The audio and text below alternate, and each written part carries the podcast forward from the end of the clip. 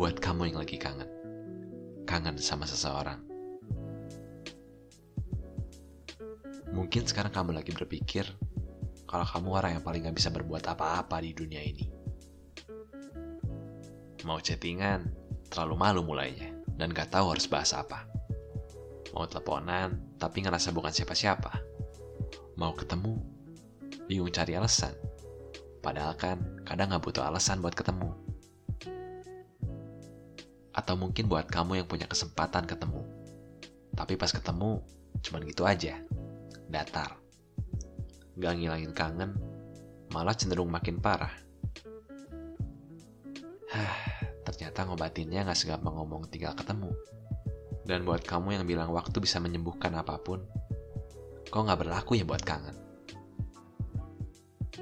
Memang ya, kangen satu pihak itu berat banget. Rasa pahitnya ngalahin kopi hitam di Senin pagi.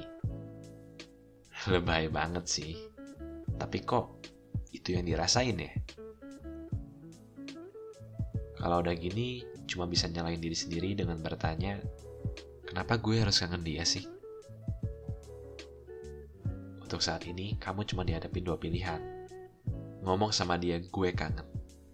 Atau tahan kangennya entah sampai kapan. Tapi yang pasti, itu diiringin sama penyesalan. Dua-duanya gak gampang, berat, dan gak ada pilihan yang benar. Tapi kamu yang tahu pilihan mana yang paling baik. Cuma kamu yang tahu. Buat kamu yang lagi kangen.